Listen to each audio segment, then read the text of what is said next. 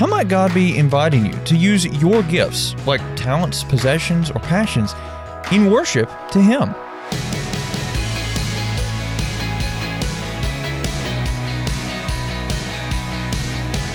Hey there, I'm Andrew Stevens, and this is Unlocked, your daily key to unlocking God's Word in your life. We're going to talk about a really interesting story from the Gospel of John in the Bible today. A story about some perfume and Jesus' feet.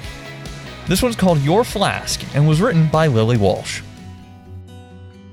One of my favorite Bible stories is when Mary of Bethany anoints Jesus. After the Lord raised her brother, Lazarus, from the dead, she took an expensive flask of perfume, nearly worth a year's wages. It was likely the most expensive thing she owned, and she used it to anoint Jesus' feet, gently wiping his feet with her hair. Mary may have been scared to do what she did. Her actions were not typical of the women of her day, and some thought her actions were actually even wasteful. Yet she did it in sincere worship of Jesus, and He honored her gift. God isn't always concerned with what we think should be practical. While Mary's perfume certainly could have been sold to benefit the poor, that's not what God had in mind. Mary likely did not understand what the scope of her actions would be, but Jesus did, and He explained them to everyone in the room. Through anointing Jesus, she was symbolically preparing Christ's body for his burial. We don't know what the scope of our actions will be, but God does. We can trust that He will use our gifts for His good purposes. As forgiven followers of Jesus, we can follow the example Mary set. She had a gift and she used it for her Lord. We can do the same. Each of us has a gift from the Lord, and He calls us to use our gifts in sincere worship of Jesus.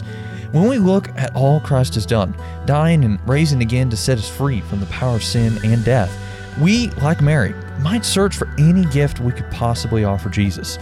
These gifts could be material, like Mary's perfume, or spiritual, like the gifts God provides through the Holy Spirit. Don't let the watching eyes and criticisms of others stop you from accomplishing what God has for you to do with your flask of perfume. It's your gift to Him. Sometimes God invites us to use our gifts in ways that we don't think are practical, but He calls us to trust Him anyway.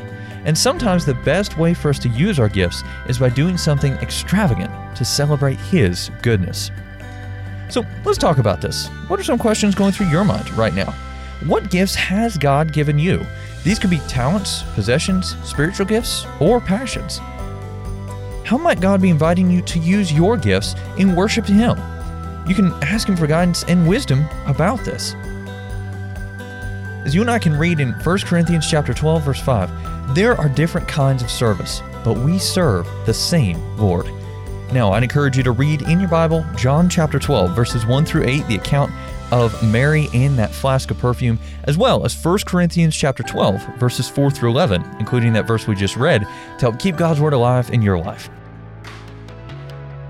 Unlocked is a service of Keys for Kids Ministries.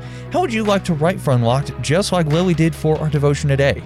If you're interested, check out our writer's guidelines at unlocked.org. Also, be sure to check back tomorrow because Emily is going to take a look at with faith, can you do anything? But until then, I'm Andrew, encouraging you to live life unlocked, opening the door to God in your life.